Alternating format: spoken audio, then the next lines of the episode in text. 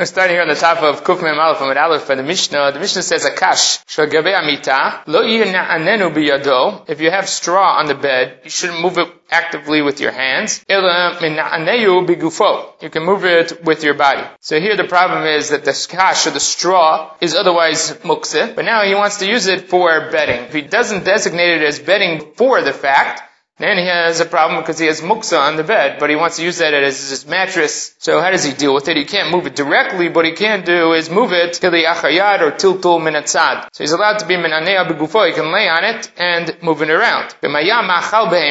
If it was feed for the animals, oh, shayalav kar usadin, or if he had a pillow or a sheet over it, min'ano biyado, then it's no longer muksa, and therefore he can actively move it with his hand because it was already before Shabbat, something that was not muksa, either because it was animal feed or because by putting the sheet on it, he indicated that he was going to use it for bedding for Shabbat, and that gives it a designation of not being muksa on Shabbat. The first instance in the Mishnah is a case where he didn't make any of these premeditated decisions about the straw, and therefore he has to deal with this straw, which is mukzeh on Shabbat. There is a machloket arishonim, which we discussed earlier in the Masechta, about what really is allowed here in terms of tiltul minatzad. The Mishnah here only permits you laying on top of it and moving around. What about using your elbow? What about using any other tiltul minatzad? Is that permissible over here? So the Rishonim disagree as to whether here you have to do a bigufo, you have to be engaged in the activity like laying down, and then through the laying down you're allowed to move the straw,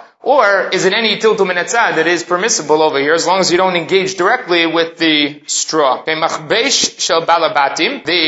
Layman's press, matirin. You're allowed to open that up on Shabbat. Alo kovshim, but you can't close it on Shabbat. Obviously, you can't do the pressing on Shabbat, so closing it is not necessary or something that you're not permitted to do on Shabbat. But to release the press so that you can get the clothing inside, that is permissible on Shabbat. Vishal kovsin, the launderer's press, the commercial press, lo igabo. You're not allowed to touch it. It's completely mukse. I would have thought it's mukse machmat chisaron kis. Rashi, on the other hand, says because it works so well. And when you close it, it tightens so tight that when you open it up, it'd be domid stira. It would be like uh, undoing bona and stira by putting together and undoing it, and that's the problem with getting involved with this commercial press. Rabbi Yudomer, Shabbat, if already it was partially released before Shabbat, matirat kolo v'shomto. You can release the remainder of it, pull it out, and take your begadim out. The way their presses worked was there were two boards or two pieces of wood. One of the pieces had pegs on it.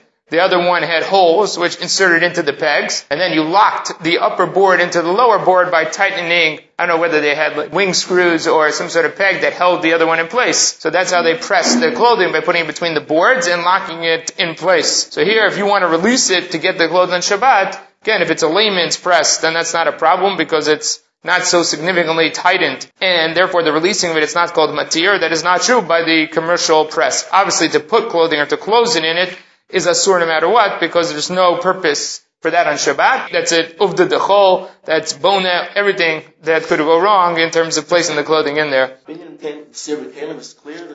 According to Rashi, there may not be binyan and stira kelim. Tosfot believes that you can have binyan and stira bekalim when you're building a new kli, when you're starting afresh. Rashi generally doesn't think so. He says en binyan bekalim. That's generally what Rashi says everywhere else. Over here, you can see Rashi saying it's dome stira which means that he's clearly not saying that it is binyan or stira bekalim. It just looks like binyan and stira, and that's how Rashi gets around that problem.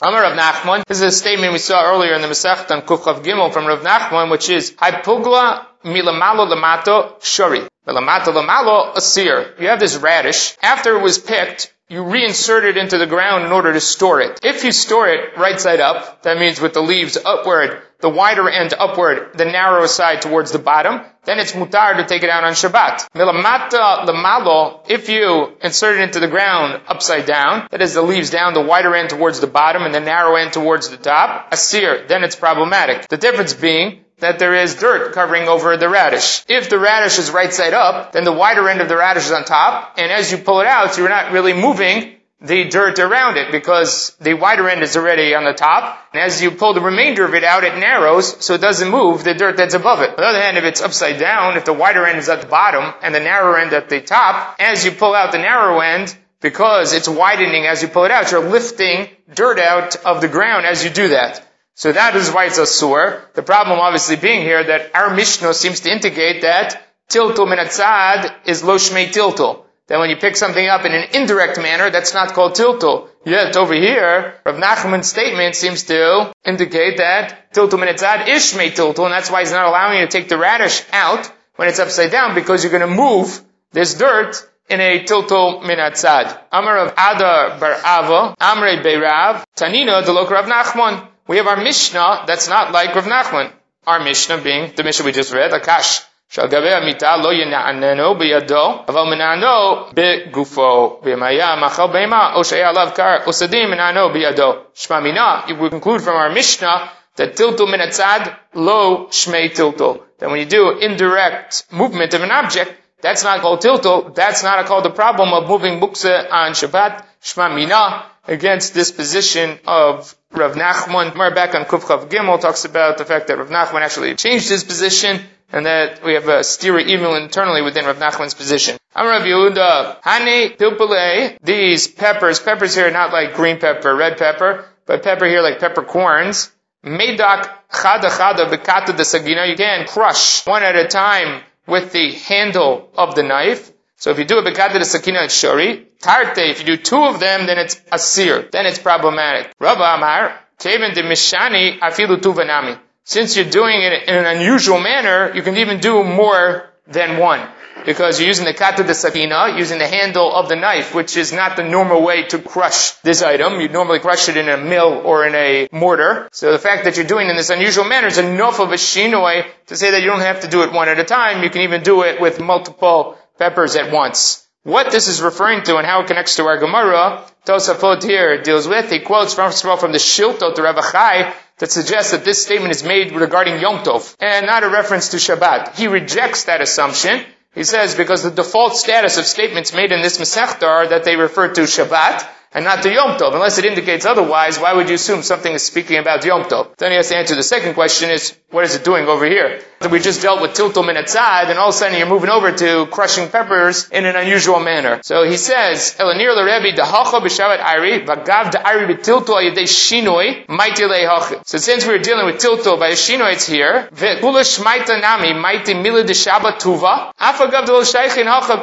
It's going to bring a list of items that don't seem to belong necessarily, but they belong only because they're done derech shinoi. So it's an amalgamation, a gathering of disparate halachot that have some connection, which is that they're all done derech shinoi. But you won't find any direct thematic connection between the halachot that are mentioned over here. He does say in the end that on Yom Tov that it would be mutar then to do it, even in a regular manner. And then Tosfot spends a lot of time about when you can do it on Yom Tov in a regular manner, because we learned before that on Yom Tov you can only do things that would otherwise not have been able to be done before Yom Tov. Here, the crushing of the spices, why can't you do that on Erev Yom Tov?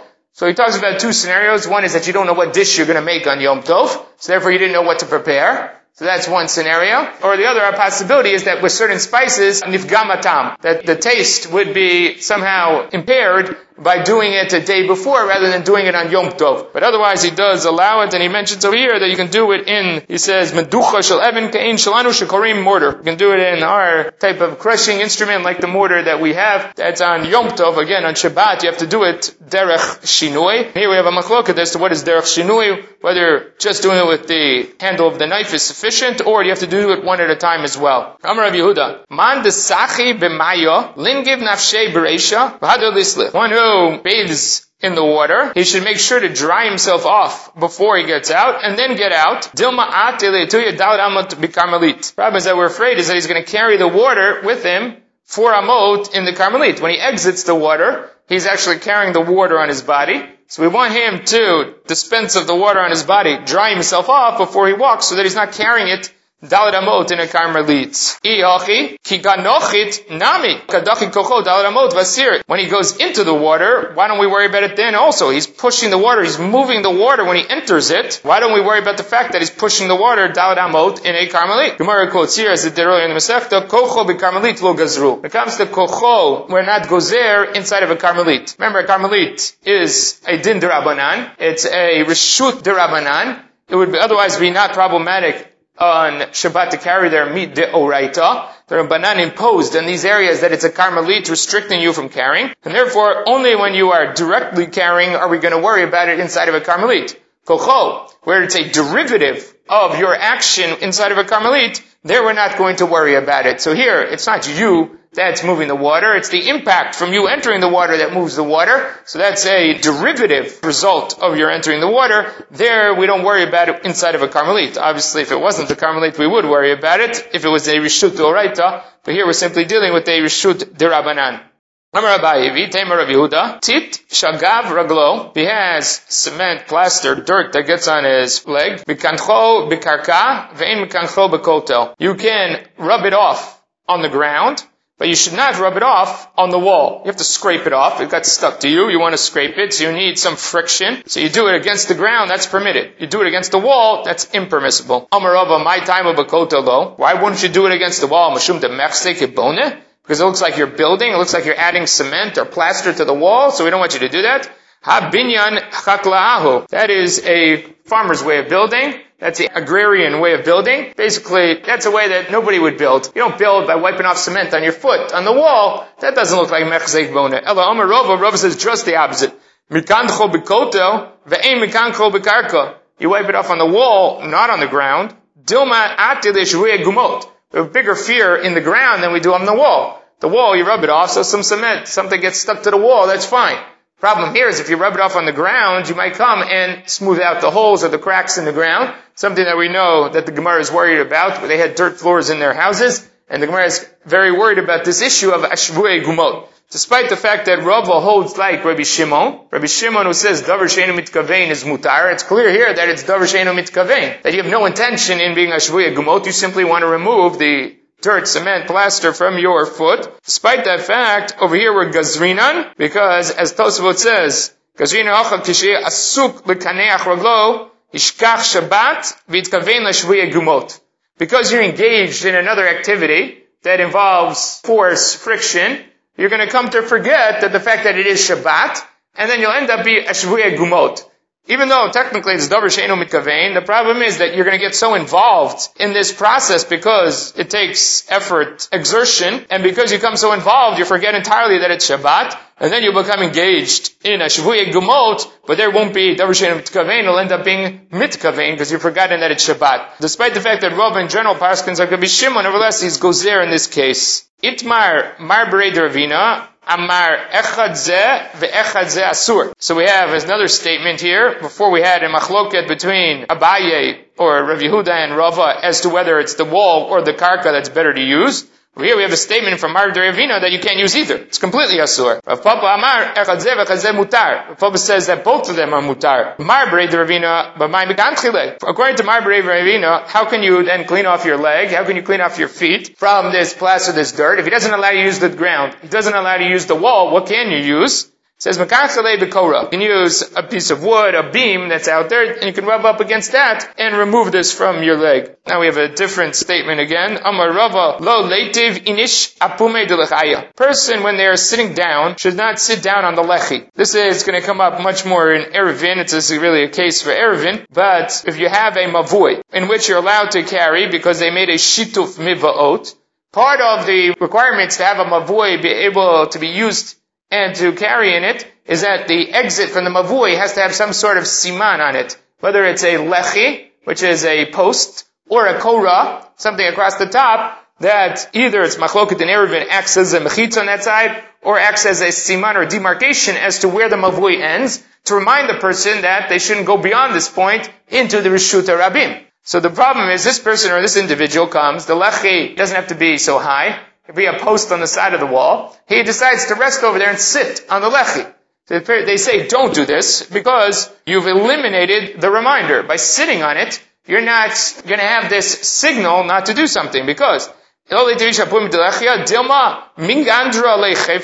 something will roll away from him, something will fall out of his hand, and then he'll carry it back in because he's missing that demarcation or that reminder of the lechi because he's sitting on the lechi and therefore he'll reach out into the Shut Bim to pull the item back without having this reminder of the Lechi. So don't sit on the Siman, because then it's no longer a Siman.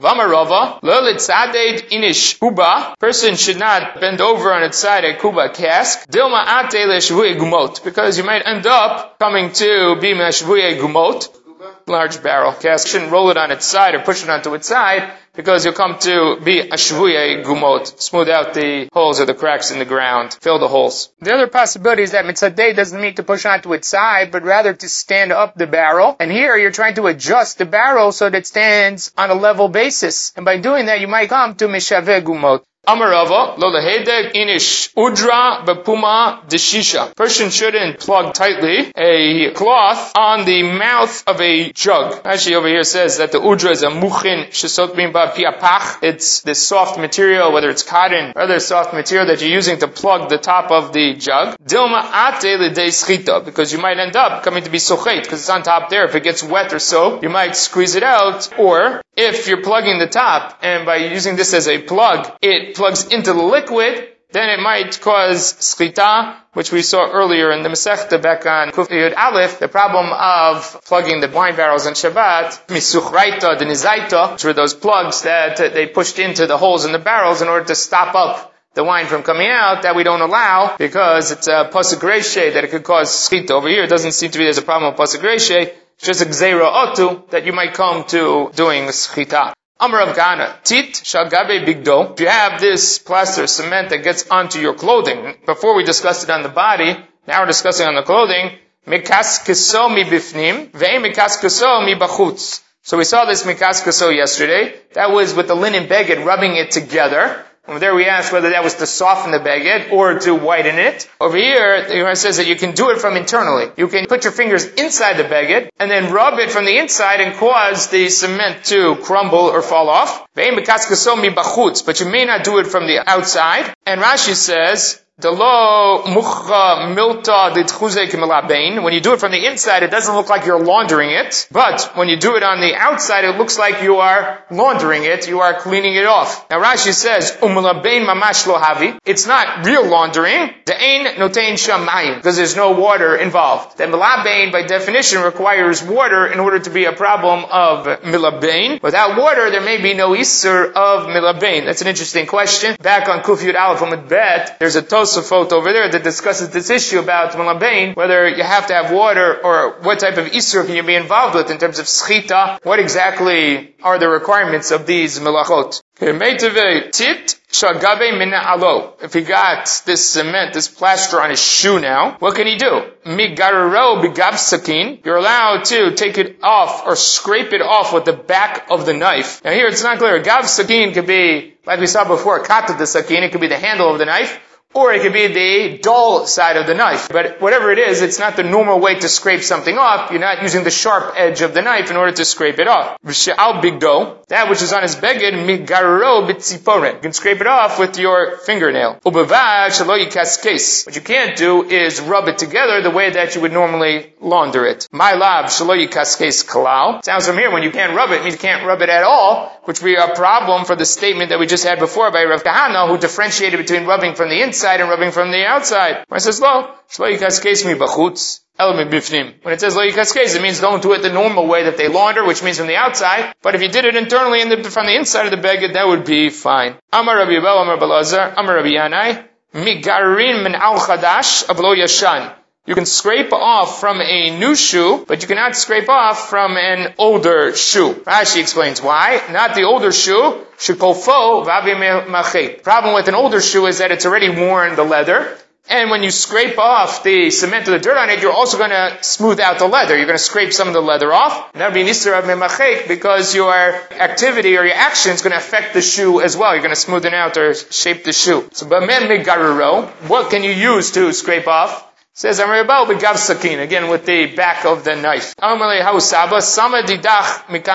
Erase your statement, eliminate your statement because of this. The Tani Rabbi Chia, of a bright of Rabbi Chia, Ein migarin lo min al chadash, v'no min al yashan. You're not allowed to scrape off not in a new shoe and not in an old shoe. Meaning that we do not differentiate between old and new shoes. We don't allow you to scrape it off because of the interaction with the shoe itself. You're not allowed to put oil on your foot while your foot is inside of the shoe or or inside of a sandal. Problem with that is that you are then going to get the oil on the shoe, on the leather itself. You're tanning the leather, you're doing some sort of work with regards to the leather.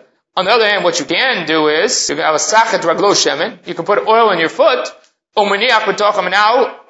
sandal. You can put the oil on your foot first and then insert the foot into the shoe or into the sandal. That's not a problem because you're not directly engaging the oil with the shoe. You're not actively doing it. You're doing it in an indirect manner. You put it on your foot, and now you insert your foot into the shoe. The fact that the oil now happens to get onto the shoe, that's not the normal way to do ibud. That is not something that we're going to worry about. Same thing with your body. Amasach kol gufo. You can put oil on your entire body. Agabe ketavlia and then you can roll around on top of a throw. And this is a leather throw. And so now you're rolling around on this leather throw, you're getting oil on the throw, which is definitely beneficial for the leather. Oiling the leather, softening the leather. This is part of that tanning process, but because you're doing it not in a direct manner where you would be mabed, because you do it in an indirect way, then it's permissible on Shabbat. You don't have to worry about any of these situations.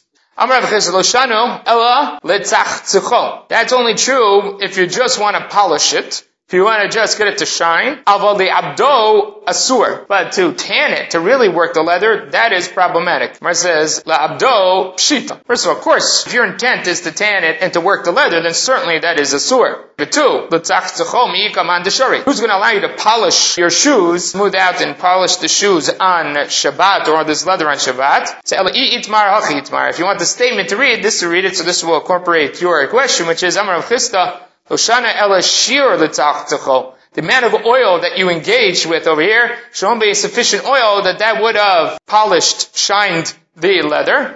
Aval shir abdo. If you have so much oil, whether it's on your foot or on your body, that that would be sufficient oil to work it to tan the leather, then it is asur. So there's the answer to the question. We don't want you engaging in a manner that, even though you're doing it indirectly, would be similar to the malacha. Don't let you use quantities that are similar to the malacha, whether it's the tzachtzech or the abeid. So what we're doing is narrowing down the heter over here. We narrow it down that it can only be this much oil, so that it's clear that you're not being ma'abeid. And even if you're going to do it with the man of oil, tzachtzech, it's only in an indirect manner, so we therefore we're avoiding this problem of you engaging in malacha on Shabbat. Turn banan. Lo yotzei katan b'minal gadol. Katan may not go out with a big shoe. Ava yotzehu b'chaluk gadol he may go out with a large piece of clothing, oversized clothing. The katan over here is not an age qualification, it's simply a size qualification. That a person should not go out who has a smaller foot with a bigger shoe. He can't go out with an oversized shoe because what's going to end up happening is it's going to be slipping off his foot, and as it slips away, he's going to pick it up and carry it, because he'll just go without the shoes. On the other hand, by the chaluk, we're not worried about that. If he has oversized clothing on, we're not worried about the fact that he's just going to pull the clothing off because he's not going to run around naked in the shuk. So we know that he's not going to pull the clothing out, so he's going to adjust it so that he can use it. Therefore, oversized clothing is permissible, oversized shoes are impermissible. Woman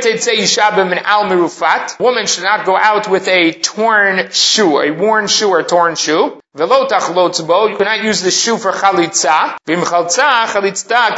And if she does use it for chalitza, bidi eved or bidi avad, it's kshera to use. And she can't go out mirufat. Problem being that, and you see here that it's a woman, because it's gnai hula. It's something that is beneath her dignity, something that people might make fun of her or laugh at her. And once they do that, what is she going to do? She's going to pull it off and carry it.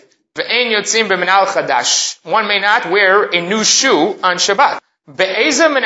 Which me'al are we talking about that you can't do this? This is a woman's shoe. Woman may not go out with a new shoe on Shabbat.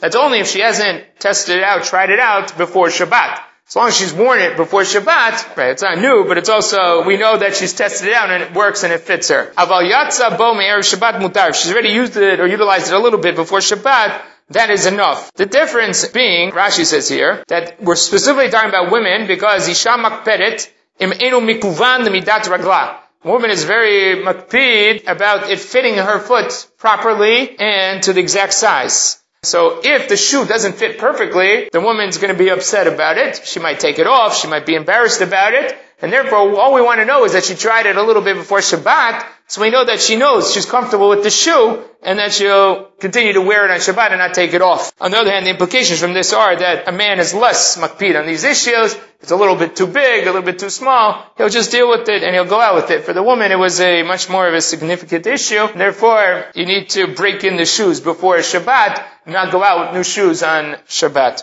Tani Chada, Shomtim Min'al Mi'al Gabe Imus, we have in our Gemara, the Girs is probably likely Imum. Tani Idach Ein Shomtim. We have two brightot. One brighta that says you're allowed to take the shoe off of its form, whereas the other one says you cannot take a shoe off of its form. So look, Asha, that's not a problem. Ha, Rebbe Eliezer. Ha, Rabbonon.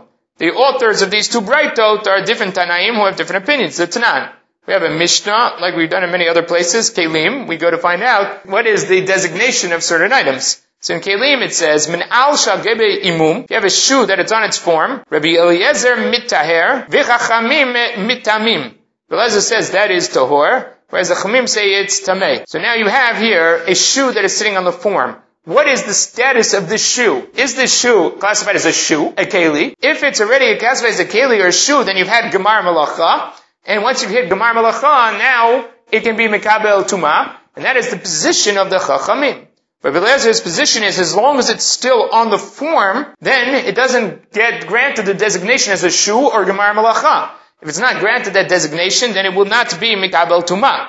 Then we want to know about Shabbat. On Shabbat, if something is classified as a kli, then it's not muksa. If something is not classified as a kli, then it is muksa. So the same machloket that has impact in terms of tuma will also have impact in terms of muksa. And therefore, that's what the Gemara says here. Rabbi Lezer, who believes it's not a kli to be makabel tuma, will also say you can't take it off the form on Shabbat because you're picking up something that's not a kli. So you can't take it off. It's muksa. On the other hand, the Chachamim will believe it is makabel tuma because it already has the shame kli. They believe you can take it off the imum because the removal of the shoe is taking a kli. And that's not a problem. The Rava. This works well to Rava. Shapir. This whole thing makes sense according to Rava, who says that when you have a plea shemalachtoli isur, that whether it's a tzorch kufo, whether it's tzorch mikomo, you're allowed to move it out. Now what the Gemara here is discussing is the issue of the form that is sitting inside the shoe. In order to release the shoe, it seems like that you didn't just take the shoe off the form, you pulled the form out of the shoe, you had to engage with the form itself. So now, what's the status of this form? It's a kli shemlachto isur. The form is definitely something that you only engage in to do things that are otherwise asur on Shabbat. So that's what we classify as a kli shemlachto isur. So what is the dispensation to engage with such a kli? One is a tzarech kufa, which certainly is not the issue here. You're not utilizing it for anything. The other would be for tzarech mikomo. You need the place. So in this case, you need the place where the form is sitting. You want to put your foot in the shoe. Instead, the form is sitting inside the shoe. So it's in the place that you want. So therefore you can pull it out because it's Sarach Mikomo. So according to Rava, that you have this dispensation for Tzarech Mikomo by Kalishim Lachtoli Yisur, I can understand this whole scenario here. I pull the form out because I have a Kalishim Lachtoli Yisur that I have Tzarech Mikomo. Ela Abaye, Damar, the Tzarech Ufo Mutar, the Tzarech Mikomo Asur, when it comes to a Kalishim Lachtoli Yisur, we only permit Tzarech Kufo, no tzarech mikomo, ma'ika What are you going to do over here? Why are you allowed to pull the form out of the shoe? Because the only dispensation would be for tzarech mikomo, and that doesn't exist over here. Because Bai says tzarech mikomo is not a good enough reason to engage with the klish machto disur. It says achamai skina and birafui. Talking about that the shoe is loosely situated around the form. Therefore, you don't have to engage the form to get the shoe. You can just pull the shoe off the form without touching the form. If it's on tightly, then you'd have to pull on both of them to get it out, and then you'd have to engage with the glishim lachto disur. Titania, Rabbi Yehuda Omer, imayerafui mutar. If the shoe is loose on the form, then you can take it off. Taimo derafui. That's only because it's loose. Ha, lo rafui. If it was not loose, lo, then you would not be able to take it off.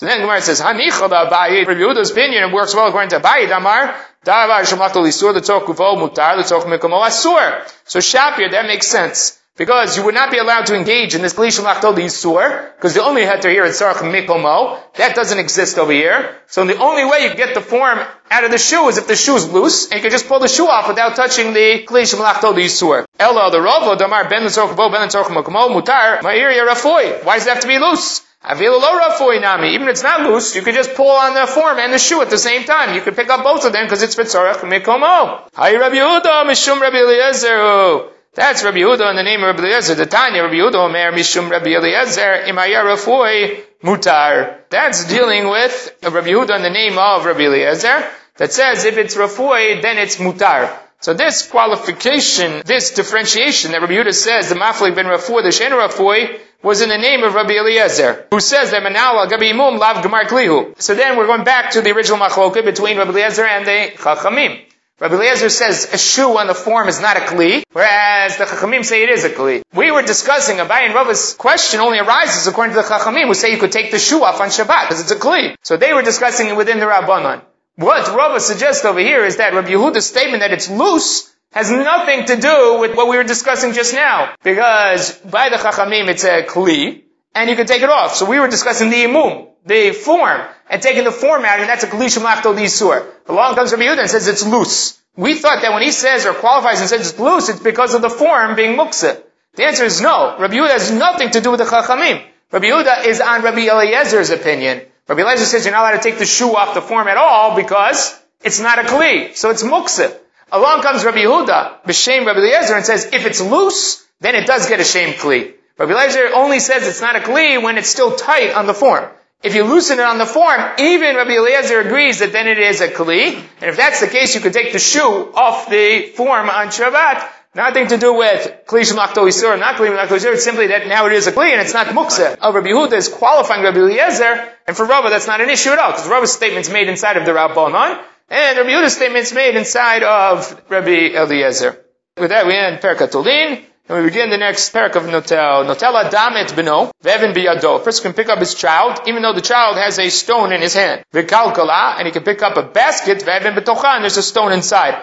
Obviously the stone being muksa, and here you're engaging with the muksa through carrying something else. So either you're carrying the child and the child has the muksa in their hand, or you're carrying the basket and the muksa is inside. Now obviously the problem here is not a problem of Mavir Dalit Amot, as Rashi points out, you're in a chatzer. We're not dealing with the issue of carrying, we're dealing with an issue of muksa, and that's the only issue here.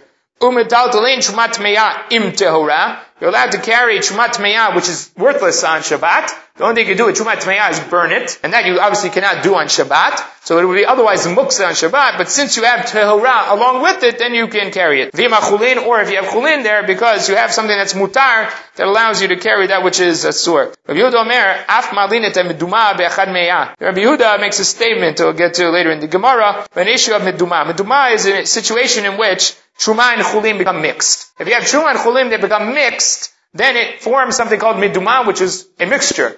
It really means a mixture. Something that now presents a problem because if you're a non-Kohen, you cannot eat the mixture because there's Truma inside of it. Midoraita, Minatorah, it's Batel Barov. As long as there's a rov of Chulin, the Truma does not exist. The Chachamim imposed on Truma a stricter guideline that Truma is not Batel except for 100 to 1 or 101 to 1.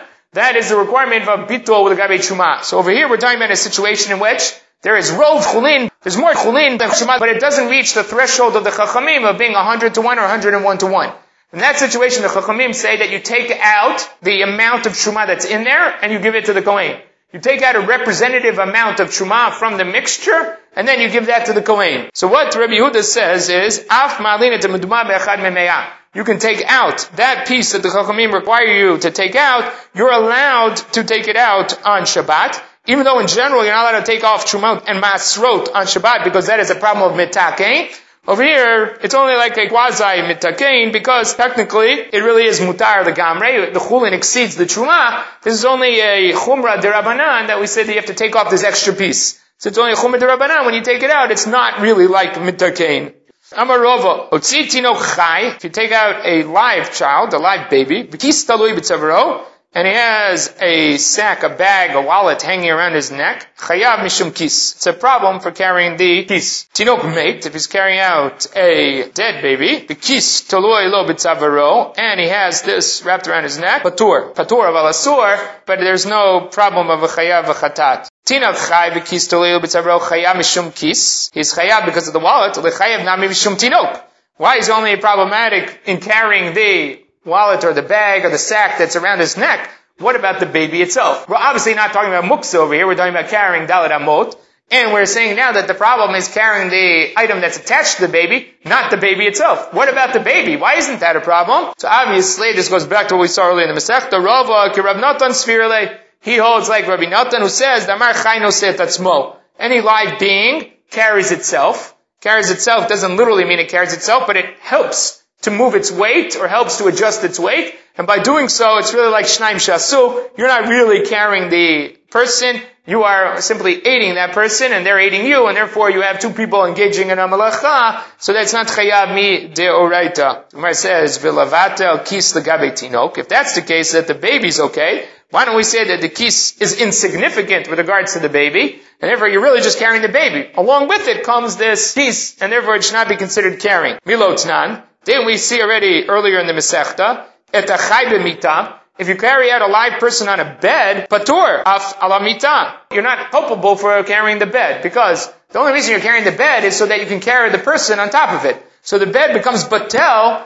to the person that you're carrying on top. You're really trying to carry the individual. The bed is just the means by which you carry the person. Shamita, though. The Mishnah there says because the bed is subordinate to the individual. So that's what Gemara says. Mita the gabi chaim a bed, with regards to a live person, is subordinate. Kis, the gabe tenok, lo When it comes to whatever this kis is, I'm not sure what's inside of it, but whatever it is, it's so important that the person is not mavatal it the gabe tinok. It's not necessarily more, but he would not subordinate it to the tinok. It has at least equal weighting in your eyes. Therefore, it's not subordinate to the tinok. I would have maybe stated it even more so is that the bed is the means by which you carry the individual. The kis here has nothing to do with carrying the child. It just has to be on top of the child, and therefore it should be problematic. Tinok mate, if you have a dead baby, and he has this sack or wallet around his neck, patur, then he is patur. The chayev mishum tinok.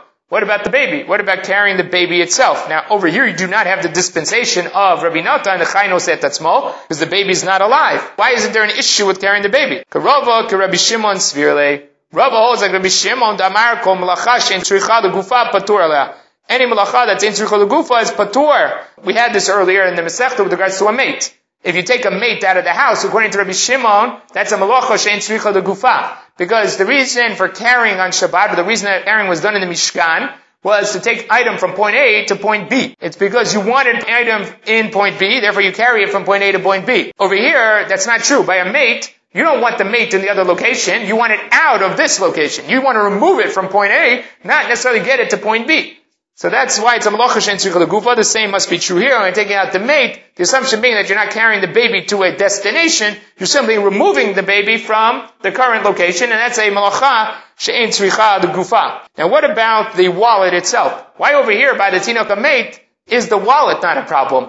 Just before we said that the wallet is not patel, the gabi tinok. All of a sudden the tinok is mate and the wallet is patel. So Rashi gives one reason. Bo. It was a toy of some sort that he played with. Agav merere. Because of the bitterness, the avilut, the mourning that this parent has over the child,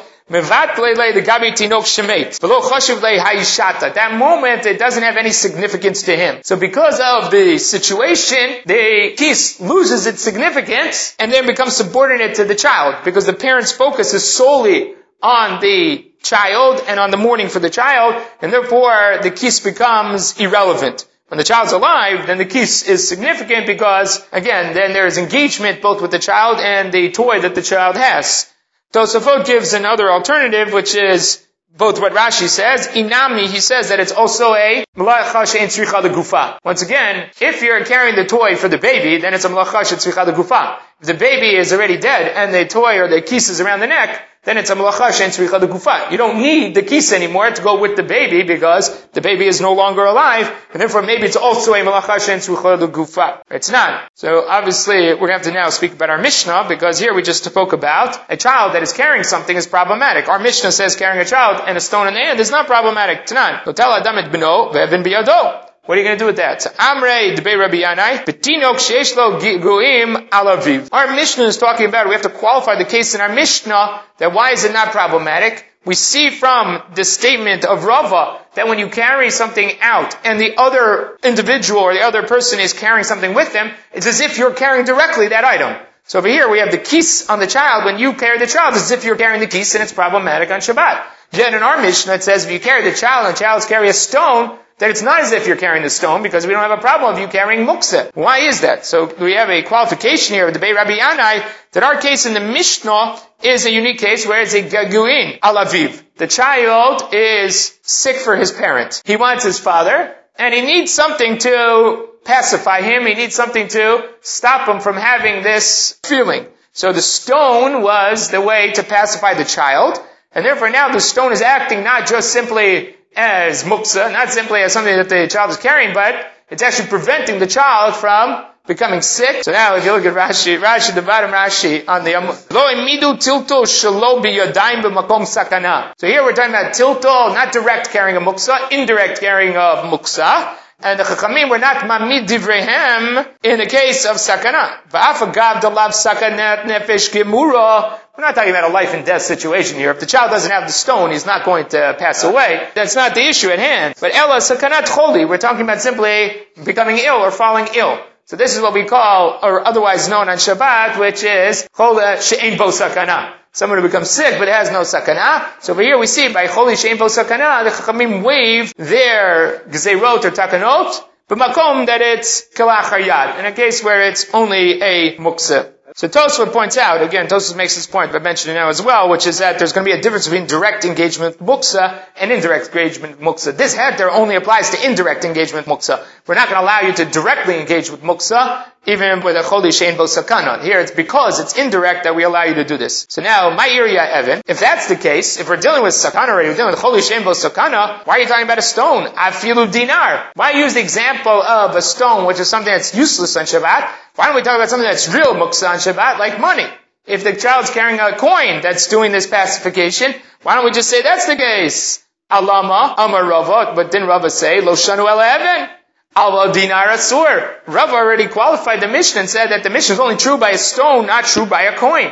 So if the whole situation here is dealing with a cholish ein sakana, why should we differentiate between a coin and a stone? They're both muksa. It's not a direct tilto. They both should be mutar in this case. Where it says there's a difference. Evan inaflala lo ate avu A stone, if it falls, the father is unlikely to go then and pick up the stone that is child law says the pacifier, you can replace the stone, you can find something else, you'll be fine. Dinar, inofil ate avu if the coin falls out of the child's hand, there is no likelihood the father will pick up the coin. He's not going to leave the coin there. It's something of value. So if it's something of value, we don't want the child holding something of value because then the father will engage with the item when it falls out of the hand of the child. On the other hand, if it's something that is not of value and can be replaced easily, then we don't worry about it. Tanya Kavoti de Rova, we have a Braita that supports Rova's understanding. Amutzi Kelav Mikbalim Umunachim al. Person who takes out his clothing folded up and on his shoulder. And he's carrying his shoes and his rings in his hand. Chayav. In that case, that's called carrying. You're carrying the items. It's a problem on Shabbat. But if you wear them normally, you're wearing your clothing, you're wearing your shoes, you have your rings on your finger, then it's patur. Then it's not a problem. Now, hamutzi adam Person who carries another individual, v'kelav alav v'sandalav b'raglav v'tabadav b'yadov patur. If he carries this under individual and he's wearing all of his clothing and his rings and so on and so forth, then you're patur, again, for the individual because it's chayin osit atzmo, and for the clothing because the clothing is all batel to the individual because they're part of his normal wear, so that's not called carrying. Right, patur of asur because that's chayin set atzmo. It's only a heter midoraita midorabanan. We still say it's asur. Hotzian kim chayav. So what they want to infer from this brayta is the brayta notes three cases, and the Gemara is inferring the fourth case, which is the brayta notes the first case, which is you have an individual himself who either wears his clothing or carries his clothing. When he carries his clothing, it's problematic. When he wears it, it's patur, but here probably means mutar.